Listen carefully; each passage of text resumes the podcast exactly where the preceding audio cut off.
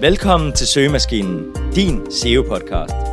Dette er podcasten, der guider dig igennem SEO-junglen og giver dig muligheden for at få flere besøg på din hjemmeside.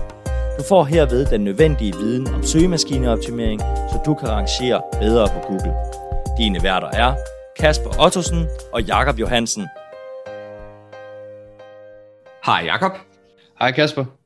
I denne episode skal vi snakke om dilemmaet mellem, om du skal fokusere på at lave nyt content, eller forbedre dit eksisterende content.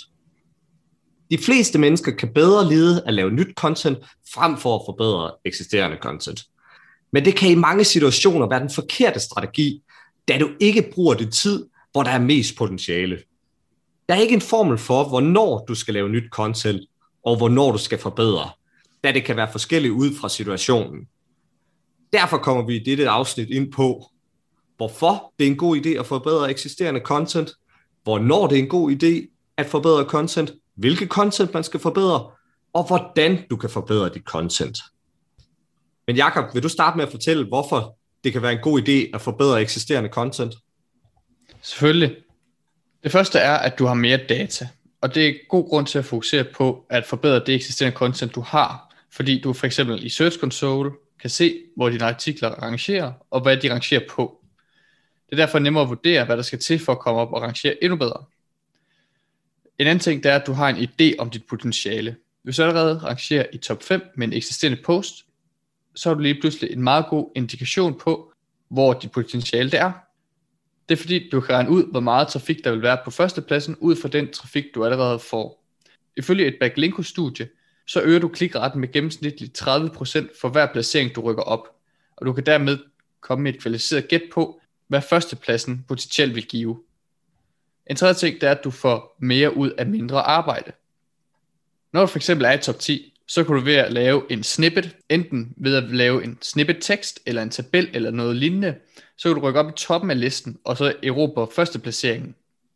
Men det kan også være andre simple ændringer, for at rykke et par pladser frem. Du kan for eksempel kigge i din Search Console og se, hvilke keywords du rangerer for i top 10, uden at have brugt dem i teksten øh, i artiklen. Og så kan du derefter tilføje dem, og så se øh, et boost på de her søgninger. En fjerde ting, det er, at du skal holde fokus på de mest relevante søgninger. Hvis du fokuserer på at lave nyt content, så er du begyndt at fokusere på mindre relevante emner, som ikke har samme potentiale, som dine eksisterende artikler de har. Der kommer derfor et tidspunkt, hvor der vil være meget mere potentiale i at holde fokus på de eksisterende artikler, som allerede har høj potentiale. En sidste ting, det er, at content det bliver forældet. Og selvom du fokuserer på evergreen content, så vil du på et tidspunkt blive forældet, enten fordi der er sket nogle nye teknologiske ændringer, eller bare fordi konkurrenterne de laver noget content, som er bedre og mere opdateret end dit eget. Hvis du overvejer, om du bør bruge tid på at forbedre dit eksisterende content, så er der nogle ting, du skal opfylde, for at det giver mening. Din hjemmeside, den skal være minimum et år gammel, for at det giver mening. De fleste hjemmesider skal bruge et år på at blive ordentligt testet af af Google, før du rigtig kan rangere med noget. Så hvis din hjemmeside ikke er et år gammel, ved du stadig ikke, om dine artikler har fundet det niveau, som det har potentiale til. Det er også vigtigt, at din artikel har været live i lang nok tid, til at Google har testet den ordentligt. Vi plejer at sige, at en artikel skal have mellem 6 til 12 måneder til at rangere. Hvis du har et stærkt domæne, vil den hurtigt blive testet af af Google. Men hvis du har et svagt domæne, kan det godt tage lang tid, før Google giver den chancen. Volumen på den søgning, du prøver at rangere på, kan også have noget at sige, da Google hurtigere vil kunne teste, hvis der er flere søgninger at teste ud fra. Hvis du har en ny hjemmeside, så er det også vigtigt, at du har lavet nok artikler til, at Google stoler på dig.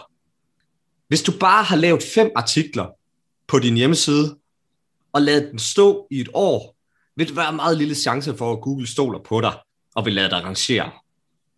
Vi vil derfor anbefale, at du minimum skriver 20-30 artikler eller landingssider, før du begynder at overveje at forbedre dem. Det kan nogle gange være svært at vurdere, hvilke content man skal forbedre, og hvilke man bare skal lade være eller slette. Men for at finde ud af det, så er det vigtigt, at du laver en ordentlig analyse, så du kan vælge de artikler eller landingssider, som har potentiale nok til at retfærdiggøre den tid, du skal bruge på at optimere.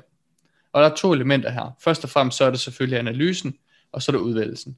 Men jeg tænker, Kasper, at jeg kan starte med analysen, og så kan du fortælle lidt mere om udvalgelsen bagefter. Det er helt perfekt. Lad os gøre det. Super.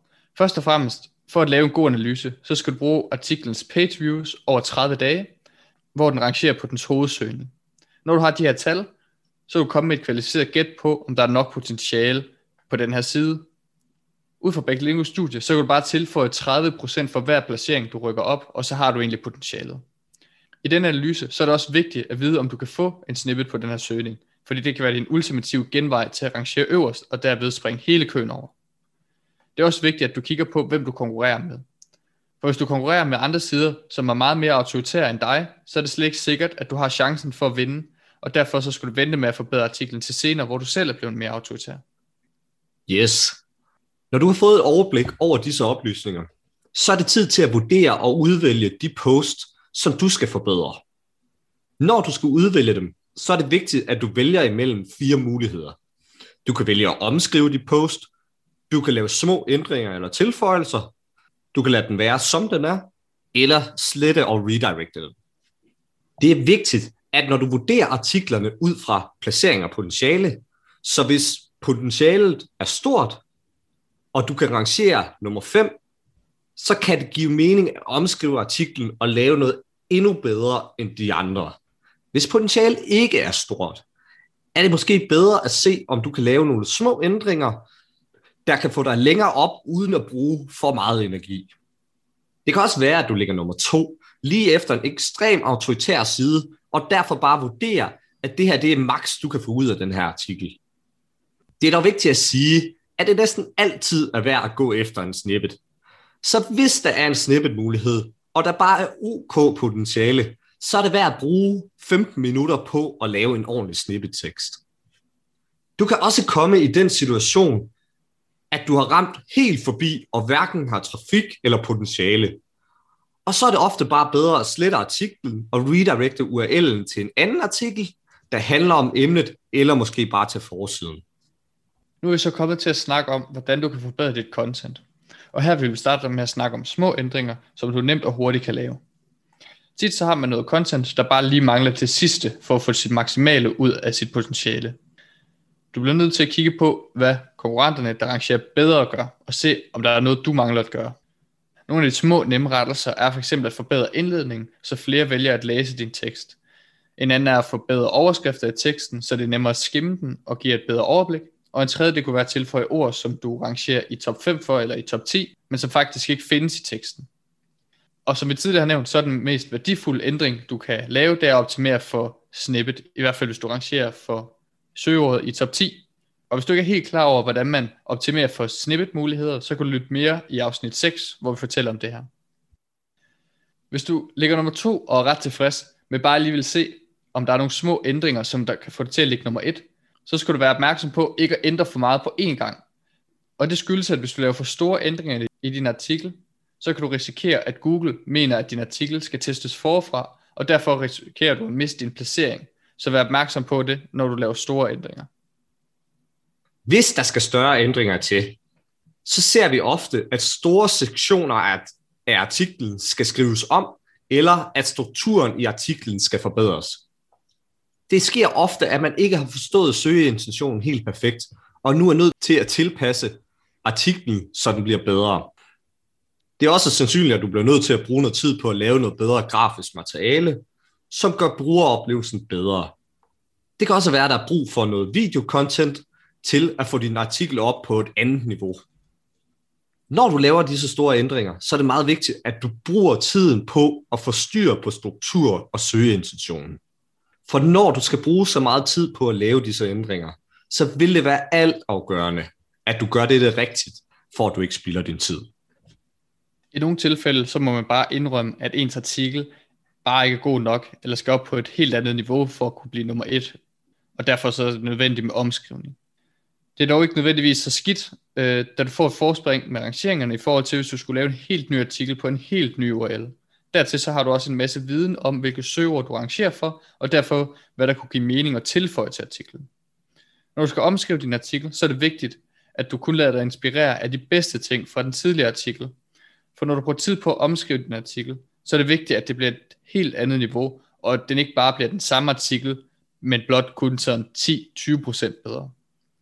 Så vi vil råde dig til at starte helt forfra med research, opbygning, og så kun inddrage de bedste dele eller informationer fra den gamle artikel. Nu har vi forsøgt at give dig et indblik i, om du skal bruge tid på at forbedre eksisterende content, og hvordan du kan gøre det. Men i dette proces er det ekstremt vigtigt, at du tænker på at prioritere din tid rigtigt. Så husk hele tiden at holde fokus på, hvor meget tid du skal bruge på at forbedre dit content, og holde det op imod den tid, du skal bruge på at lave nyt content, og den potentiale, som der er der. Derudover så anbefaler vi, at du får lavet et Excel-ark, hvor du får skrevet de forskellige oplysninger ind, og derefter gennemgår denne proces cirka en gang om året. Tusind tak, fordi I lyttede med til det her afsnit. Hvis jeg har et forslag til nyt content, eller nogle afsnit, vi kunne forbedre, så er I meget velkommen til at skrive til os på søgemaskinen.gmail.com og søgemaskinen det med OE. Derudover så vil vi selvfølgelig også et kæmpe stor pris på en anmeldelse, da det hjælper os med at komme ud til endnu flere mennesker.